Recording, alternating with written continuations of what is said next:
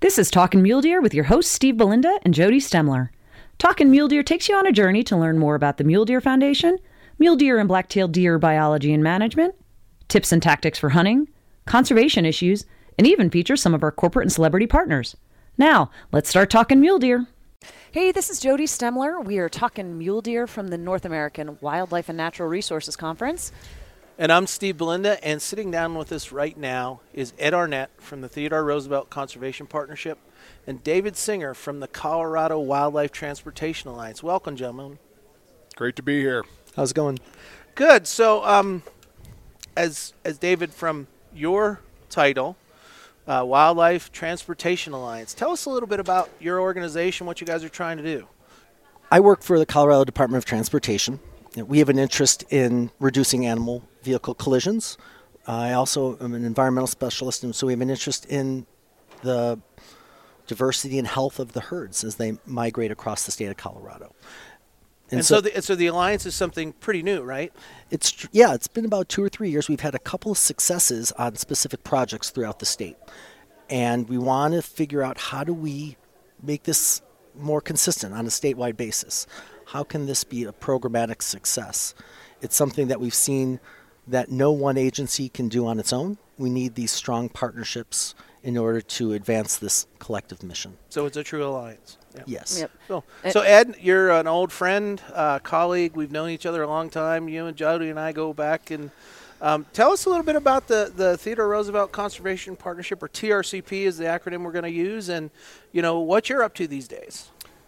Sure. So the TRCP started with what I deem to be a great vision from our founder, Jim Range, who really saw the need to bring together the disparate voices of the sportsman's community.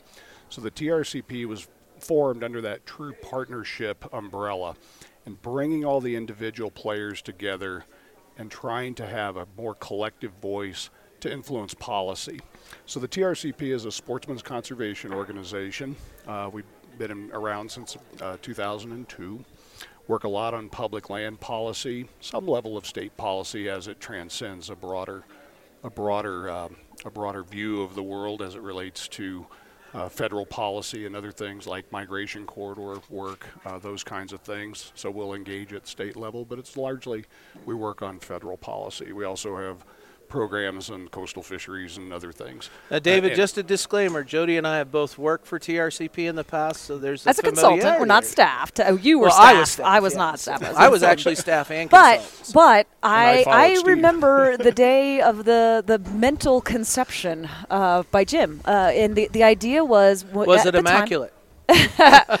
um, we were working on wildlife conservation funding um, on the federal level. At that time, it was the Conservation and Reinvestment Act, trying to get dedicated funding mm-hmm. for conservation and recreation. It was an incredible program. It was rel- relatively revolutionary. We had passed the House, and we got undermined uh, along the way. And Jim was pissed that the sportsman's community, the moderate conservation voice, did not have the relevancy in this debate. That we were sidelined by, on one side, either this, the conservative right property rights folks, and on the other side, a, a, more left leaning environmental core. And so TRCP was born in that concept of trying to mobilize a voice in that moderate sportsman conservation vision. And it's certainly what intrigued me, not just our mission, which is guaranteeing all Americans quality places to hunt and fish.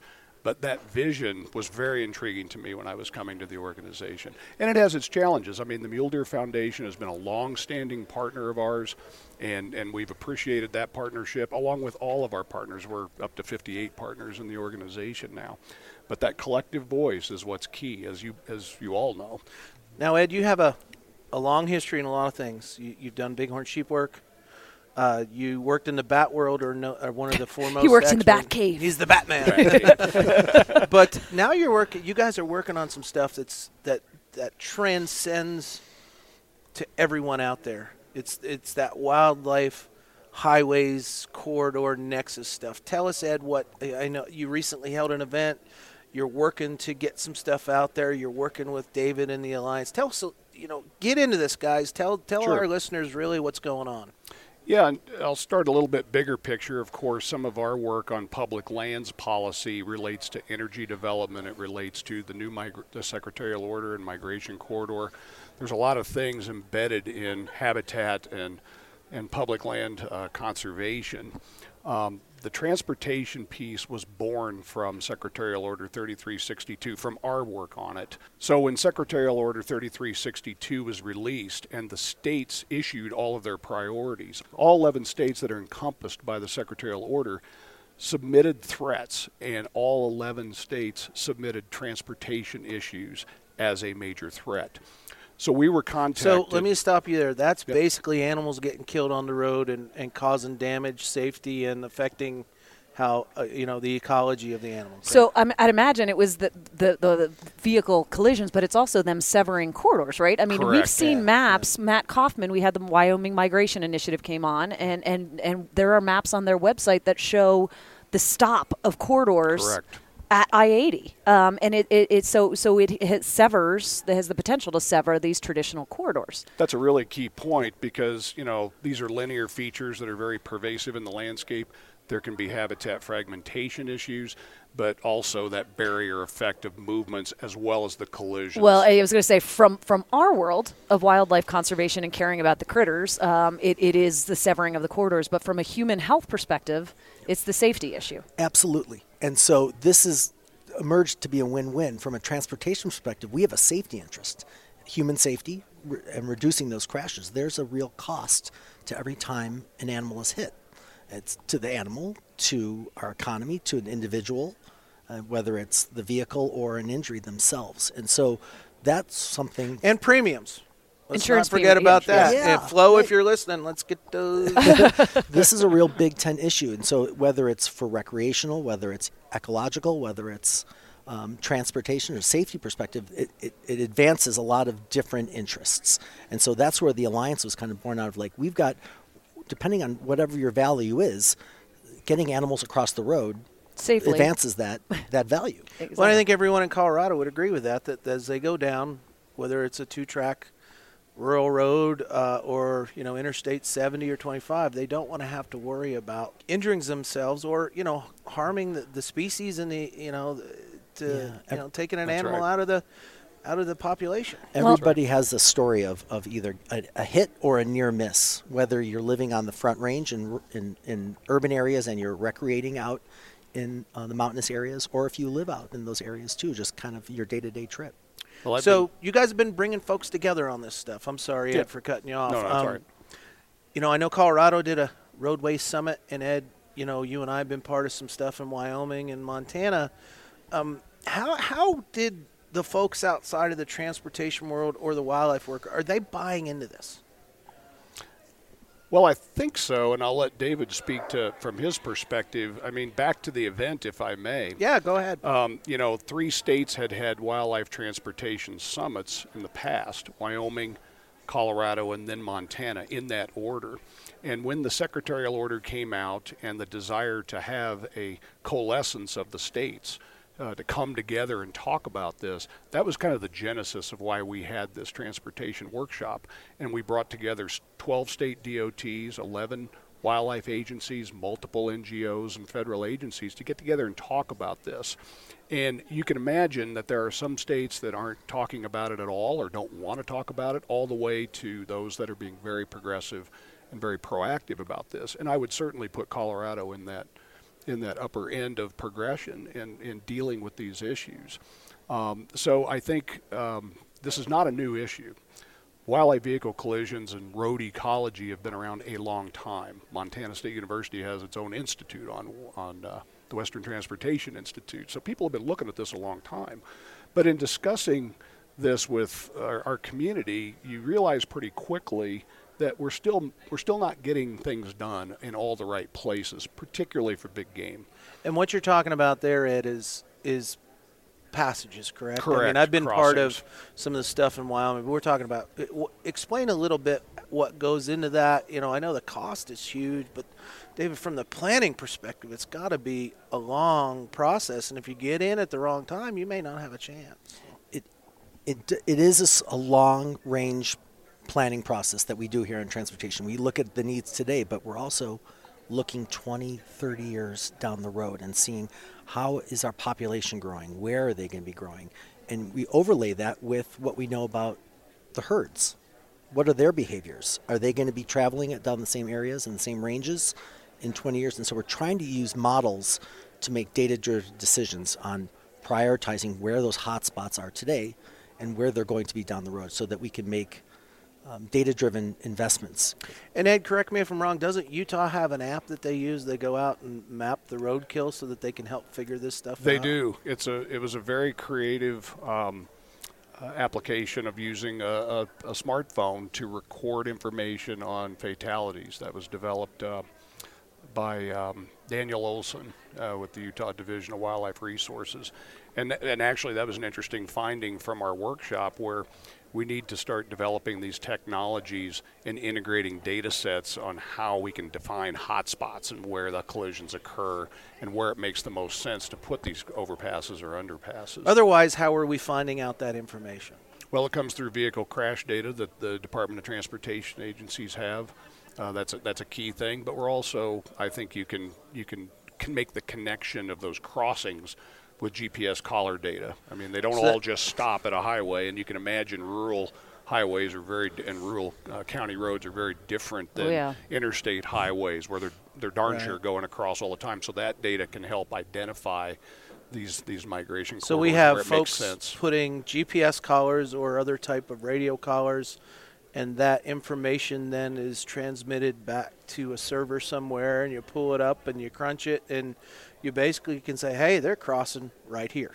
A lot yeah and, and refine that. And then the next step though is working with your department of transportation to coalesce these pieces of information and determine where those hot spots are and where it makes the, the best sense to put a crossing.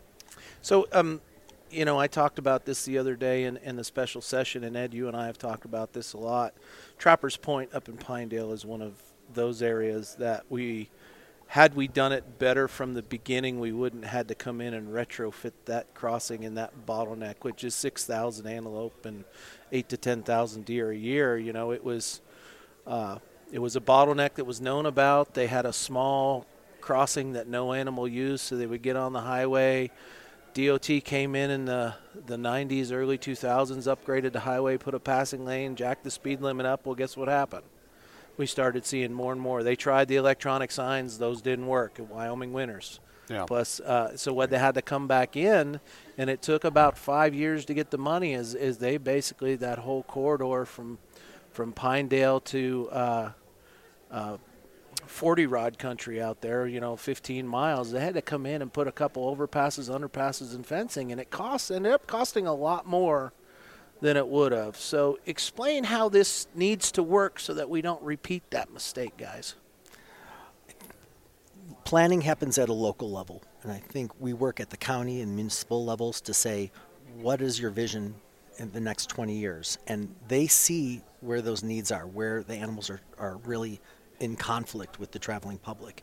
And so by those counties identifying or municipal planning organizations identifying those hotspots, identifying those areas, it sets on their list of priority transportation projects. And then from that money can flow saying this is where we want to invest in the next 20 years. Well, and I think that's a really important observation, and it's an it, it is a, a an issue of not just the transportation planning, but housing developments and other things. Mule Deer Foundation chapters have presence in a lot of these communities. They know where those animals are crossing. They know. So getting involved in the municipal planning process is probably a great opportunity for chapters or individual members to get involved and get engaged so that they can help be on the front end of these planning processes. That's a great point because one of the things we heard, the two, the two key takeaways that I heard anyway, was that biologists are often far too late and they need to coordinate early and often. And the other thing had to do with partnerships and stakeholder engagement. And you need to engage the breadth of the stakeholder community. Obviously, Mule Deer, uh, local Mule Deer Foundation chapters are part of that sporting community that need to be engaged. Um, and we would obviously think that most stakeholders would agree with this. But one key thing that someone said was don't assume that the public and all stakeholders are going to consider this to be a good idea. We're seeing that in Idaho right now. Exactly. So I think that that early coordination with the, the diversity of players is really, really critical. So, Ed, you talked about the PDFs of this. Explain what you mean by that. So, um, and I'll give our colleague, research biologist uh, Jeff Gagnon at the Arizona uh, Game and Fish Department, credit for this, of course. He calls it the PDFs um, placement, design, and fencing. And it centers on the fact that you need to know this is back to the old uh, metaphor of, of real estate location, location, location. Data driven approaches to determine where those specific locations are for placement. The design has to not only consider engineering considerations for structural durability and longevity and all the things that you engineers think about, David, but also about animal behaviors, dimensions, and line of sight, and just things that make animals comfortable to use the structures in the first place. And so, then the well, fencing. Let me stop you right Okay. there, Ed. Why wouldn't an animal just use a bridge? I mean, what do they do? Is is it a width? Is it a? I mean, I know I've been to Banff, and up there they actually plant trees and shrubs exactly. and all sort of stuff. They make it more of a of a natural infrastructure type develop. Not they, but I mean some of these structures have tried very hard to make those these crossings as natural as possible, particularly for large carnivores that may be a little more sensitive than an So elk the or a bears, the wolves, the- the cats exactly. sort of thing. And an undercrossing, uh, an underpass, as you might imagine, if you can't see to the end of it, you don't know what's on the other end. And there may be a, a bear waiting for you, uh, Jeff. Or a killer clown. Or a, or a hunter. yeah. we all are a breed of tunnels. Exactly. Accounting for that, you know, the the animal behavior and how they respond to going through. Uh, So actually these knowing the biology, uh, The- the of, biology. of the target, Target species. species. Yep. And it's man. Hey, and, and we went multiple, to school for things, you know. And it's multiple So- objectives too. It's Yeah. not just ungulates. It's considering Absolutely. large carnivores, small animals. The the objective can transcend all different species. And the In- third factor of the was PDF, fencing. fencing. The key thing is if you can't funnel the animals into using the crossing, they may never find it or use it. So this is a means by which you know the right amount of fencing. You don't have to fence necessarily 30 miles, but sometimes it can extend that far to bring those animals into a, a bottleneck. But it's a safe bottleneck because now they can go up and over or under the the threat, which is being hit on the road. So we have some of these out there in a couple states. Are they working? Yeah, they are. And so what we're doing is not only committing to build these, but we're also monitoring their effectiveness. And so with each new example, we're learning more and more on width ratio or fencing and what types of uh, individual design refinements optimize these this network, this system of improvements. We li- I live here in Colorado, and I drive up through Kremling a lot to hunt in northwest Colorado. So you've been and over- and that over is. Highway 24, right? Is Nine. that Highway Highway 9? nine. I'm sorry, Highway 9 through Kremling. Don't take Um, directions from Jody. Actually, that's not true. I, I am very good. I just don't necessarily know the road numbers. know exactly how to get there, though. You knew you were going north, though, to Kremling. um, but the crossings that they have there, that was a huge project over the last few years. Um, and, and I know I've seen footage of moose crossing. Um, Yeah. and I understand um, we've talked to, to some of the Colorado Parks and Wildlife. I think it was a 90% reduction. That's correct. Yeah, and so that's been a, a, a real achievement, accomplishment that we're real proud of here in Colorado. I think it it it really reduced the animal vehicle collisions in the first year, and it's something that was a, a partnership with the local agencies, with landowners, with state and federal agencies, and they went out and they did an education campaign and they talked with communities and said, "This is important. How do we raise awareness? How do we fundraise?" And we we realized that it wasn't any one entity that was going to have to pay for this. We needed to pass the hat, and so everybody stood up and, and collectively did that. Now back to the uh, learned behavior. That was built in phases, and for the 1st phase, they built that out. They learned a lot from how effective, what worked, what didn't, and they applied all those things into the second phase. And so it really optimized that whole network. And so it's really been an effective um, example. Actually, learning by doing. what a great concept. Hey, that's 4-H. So we um, we actually highlighted this particular project a lot during our workshop, and largely because of that partnership framework. And it was a private landowner that really put forward a lot of the seed money some $4 million were put toward that project, and then it generated that um, cascading leveraging effect Well, to, to deal with a $40 million and that private project. landowner is Paul Tudor Jones, who ha- am I right? I mean, who is very engaged in the conservation community. He's been a part of the National Fish and Wildlife Foundation for a long time. He's he's a tremendous conservation leader. So it, it, it's it's not surprising that he would invest in something like this. He has a ranch in the area, so he's seeing it personally. But you know, other large landowners or other um, businessmen are seeing these connections of wildlife conservation and, and, and helping out and supporting the State Fish and Wildlife Agency, the State Department of Transportation, and others. And I think that's a great thing. Well, what I love about it is we do these for big game mostly. Uh, the charismatic, larger species that need, you know, that end up on the windshield or, or are, um, you know, take so long. We lose a bear, we lose a, a wolf, we lose a, a cat. You know, you don't replace that animal very quickly into the population. But the benefits to all other wildlife and species then come in. You go to these things, you're going to see small mammals, you're going to see birds. In Pinedale, we actually have sage grouse using underpasses. Now, think about that. A bird that can fly over the highway Is walking under is walking underneath That's an underpass put in for pronghorn antelope and mule deer.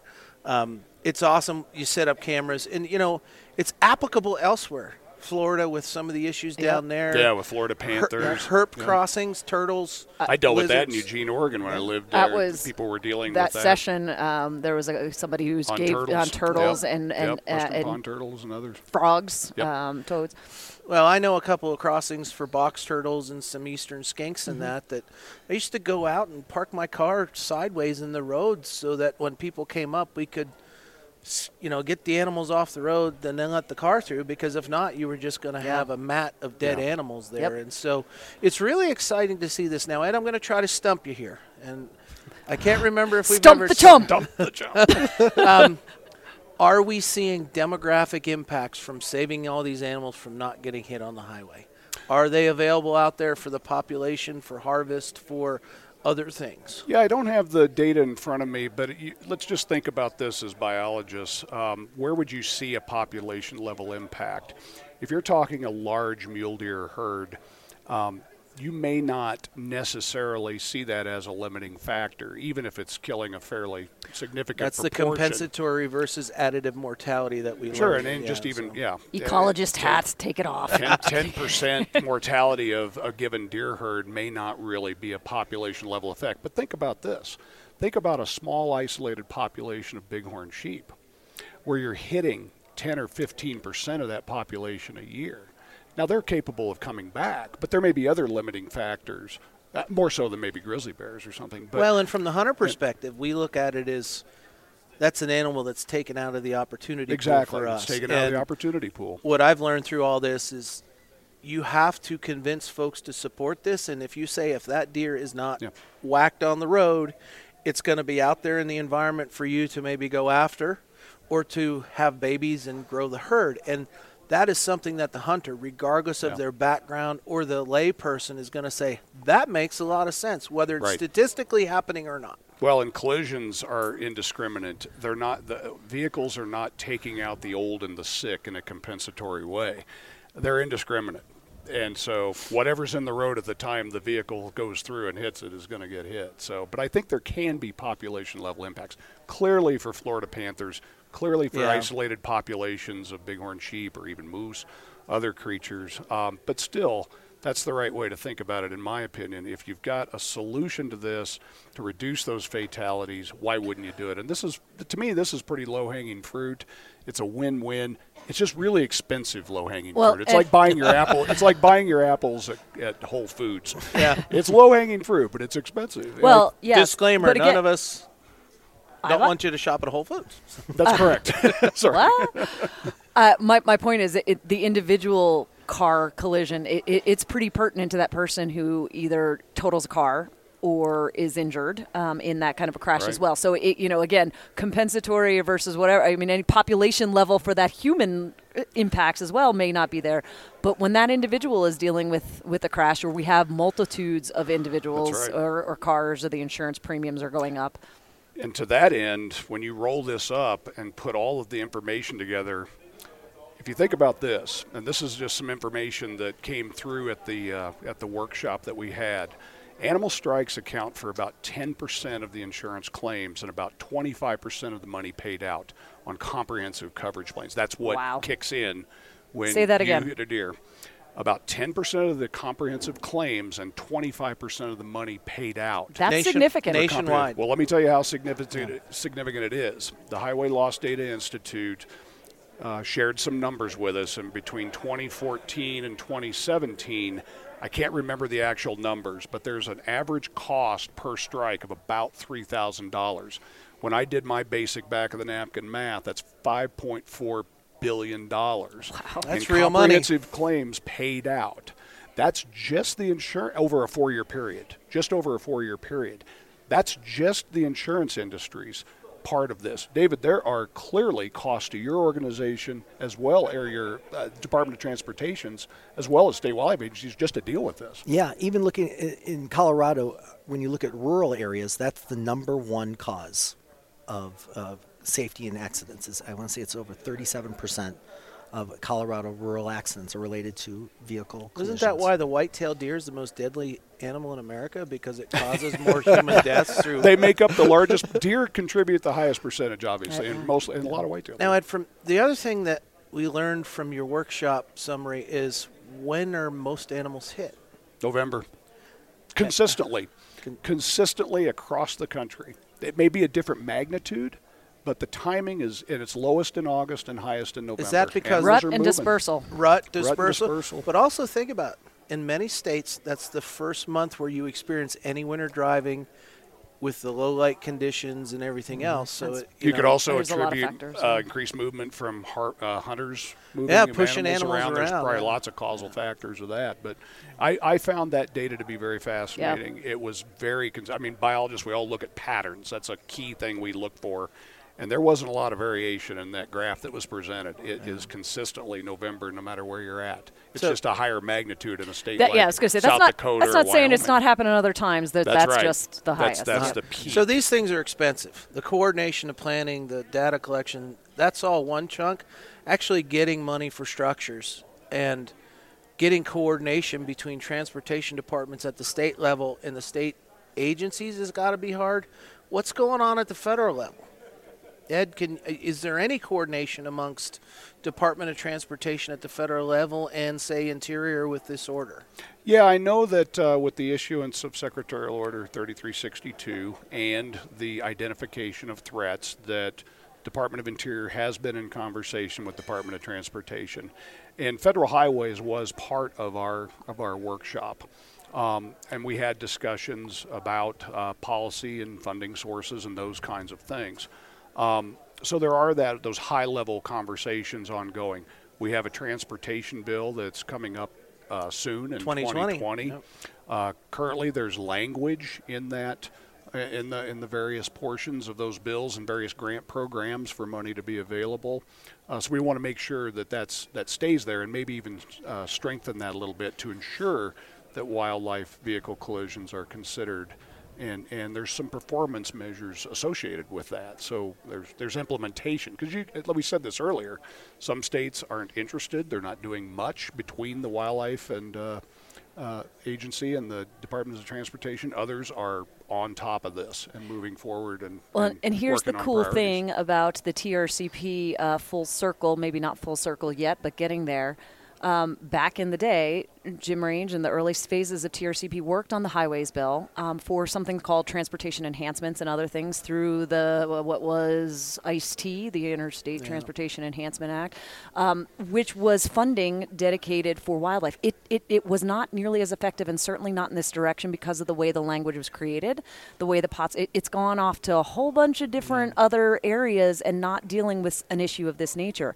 I think the the opportunity for policy that is far more prescriptive and recognizing these impacts through the highway bill um, is is in sight. And again, the fact that TRCP is leading the charge on this.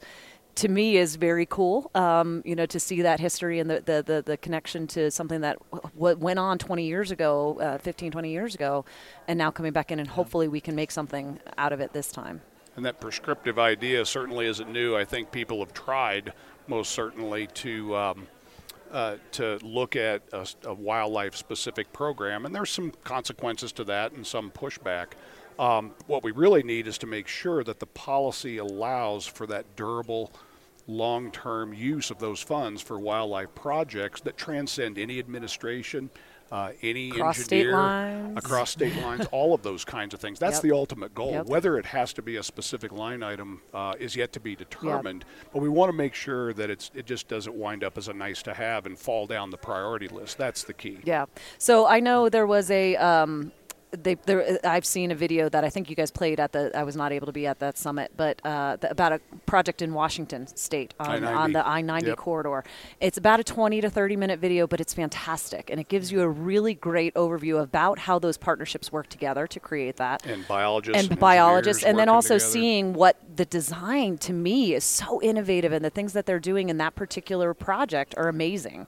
Um, just getting underway, some of them are going to be completed in this year, and then a bunch more going down the line. But but if anybody's interested, um, that video is a phenomenal one to do. I, I know we covered it in the Wildlife Man- Management Institute's outdoor news bulletin in the last month when when uh, Chris Smith wrote, uh, who was at that meeting. Yes. he wrote a story about it. So we do have a link there. I don't know if you have one. And do you We does- do, and we have one for Highway 9 as well. Yeah. There's a nice five minute video. Uh, If you're time constrained, you can watch the five minute video in Colorado. Similar, similar in concept. It's an exciting time to be thinking and be involved with this t- topic because we are seeing successes throughout the West.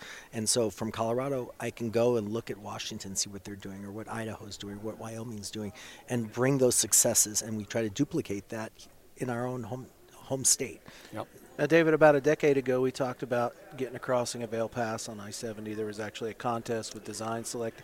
Is that still in the works? I mean, is that It still an issue from Animal Crossing? I know the high the, the traffic's probably actually worse now than it was 10 years ago. But particularly with avalanches. It's true. People continue to keep moving to the west. The populations are getting larger and larger, and they're still going to continue to recreate in Summit County and Eagle County along the I 70 corridor, which is a substantial barrier. Right.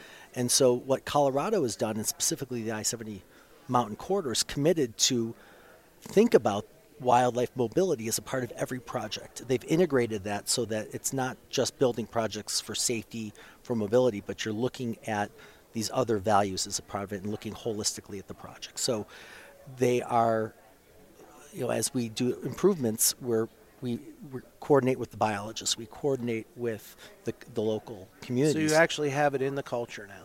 yes. Yeah. For- That's a really key point is getting that embedded in a in the culture. Culture leads to business. Business leads to action. Action leads to Yeah. things happening on the ground and Yep. animals not getting And you splattered. mentioned um, the contest. I think this is a really interesting point. point, and Nevada's done some creative work. uh, Colorado has as well by getting community engagement, students involved with you know um, a contest for a, an educational uh, sign or something to that effect. That community engagement is really a neat part of this and gives them skin in the game. The other key thing that I learned at this, kind of coming back to working with the departments of transportation, is getting the maintenance folks involved, getting those that are moving dirt, that are making this thing. It's not just having the executive director of your Department of Transportation and a great engineer like David or others involved with this. It goes all the way down to people moving dirt, and it gives them skin in the game, and Yep. they want it to succeed, and they can drive by it and tell their families and friends. Hey, I moved the dirt on this project, and it was really important to me. And I learned that. I've learned that over my career working with My grandfather built go all the bridges in Pennsylvania, and every time we go over one that he was on, I built Grandpa's this. bridge. Exactly. So- But he'll tell that story, and then that just trans, Yeah. it just moves So through the. the other thing is, is I think we all enjoy seeing live animals versus dead animals, and being able to drive by and pointing at that moose and saying, "Look at the moose." Going over the overpass Not is like, better. look at the moose! Quick, get out of the or, way. or, or look at that moose that didn't make it 'cause Uh, it's you know on the side of the road. So, uh, gentlemen, what's next? David, what's what's up? What's in 2019 hold for you? And you know, Ed, same question. Colorado, we are launching a uh, wildlife prioritization study where we've looked at data. We've built a model to say where are our hotspots? Where do we need to prioritize our 5 10% uh, segments of roadway or, or specific dots on the map? And from that, we can start tailoring local strategies to program these, to create awareness, to create partnerships, to make these ideas a reality. Well, I hope Highway 13 makes that. It's on the list. Where can they find information about what CDOT's doing or the Transportation Alliance? Is there a website? we'll be launching a website uh, in the coming months, Colorado Wildlife and Transportation Alliance.com. And All so- spelled out. A N D Wildlife. Correct. Colorado Wildlife. And, and that might be a one-stop shop. I hope your domain for your email isn't that long. no, I think it, it's something where, yes, you can go to CDOT's website or the Colorado Parks and Wildlife, but I thought that this is something collectively, Rocky Mountain Elk Foundation, Mule Deer Foundation are partners Yep. on this, and so we're trying to yep. collectively Marty all- Holmes is involved with that. That's isn't right. Yep. That's right. So this is a, a campaign where um, we're trying to talk about how you can get involved, how you can learn more, what are the current events, what are the initiatives, and how you can stay Awesome. engaged. Awesome. Is there any event coming up that, that the public can get involved in? No, I don't know. I think well, you know, just keep- if they are, they'll find yep. it on the Yep. website. so- Colorado Wildlife and Transportation Alliance.com. Excellent. Okay, and Te- Ed, what else have you got? What is TRCP going to be working on? And do you have a website coming out from this uh, workshop? We will. And so, three things specific to the transportation workshop that was held in Salt Lake City. We're finalizing our proceedings. We're doing partner outreach, which this is certainly part of. Um, we're working with the participants on some recommendations for future events and how, how we want to proceed with getting people together broadly across the West. Um, and then I think we need to sit down and strategize with our partners as to kind of what we want to do. And when I say that, I mean the sporting community, our conservation partners, and others from a policy perspective. We've got the 2020 transportation bill, all of those kinds of things. And then we want to get it down to the ground and start working and getting the sporting community. They've been involved, but we want to keep them involved with the momentum that's behind this at a local scale. So that's local MDF chapters. That's um, a variety of different sporting groups working on those individual projects or at a state level. And all of our stuff will be posted on this website that will be forthcoming on um, uh, post uh, transportation workshop that we had uh, soon, probably within a couple of weeks. I don't have a domain yet. Well, but um, I'm sure but they can we'll get there through available. trcp.org, Correct. right? Yeah, There I'm will sure be a link through that. Yep. So. And we've had a number of stories about wildlife crossings from of our uh, regional directors and some of our writers in the MDF magazine. So this is an issue we've covered for a long time and are, are, are very aware of and, and involved in. So we appreciate the time that we've had with you guys here today. Thank you for what you're doing. Thank you for uh, helping make our roadways safer and helping sustain our wildlife population. So for now, thank you for talking mule deer. This is Jodi Stemler. And I'm Steve Belinda. Thank you, gentlemen, for keeping the legacy alive at your organizations and for what you're doing for conservation. And thank you for talking mule deer. Thank you. Thanks Thanks for talking mule deer with Steve Belinda and Jodi Stemler. The Mule Deer Foundation is the only conservation group in North America dedicated to restoring, improving, and protecting mule deer and black-tailed deer and their habitat. MDF is a strong voice for hunters in access, wildlife management, and conservation policy issues. To find out more, visit www.muledeer.org and stay tuned for the next episode of Talkin' Mule Deer.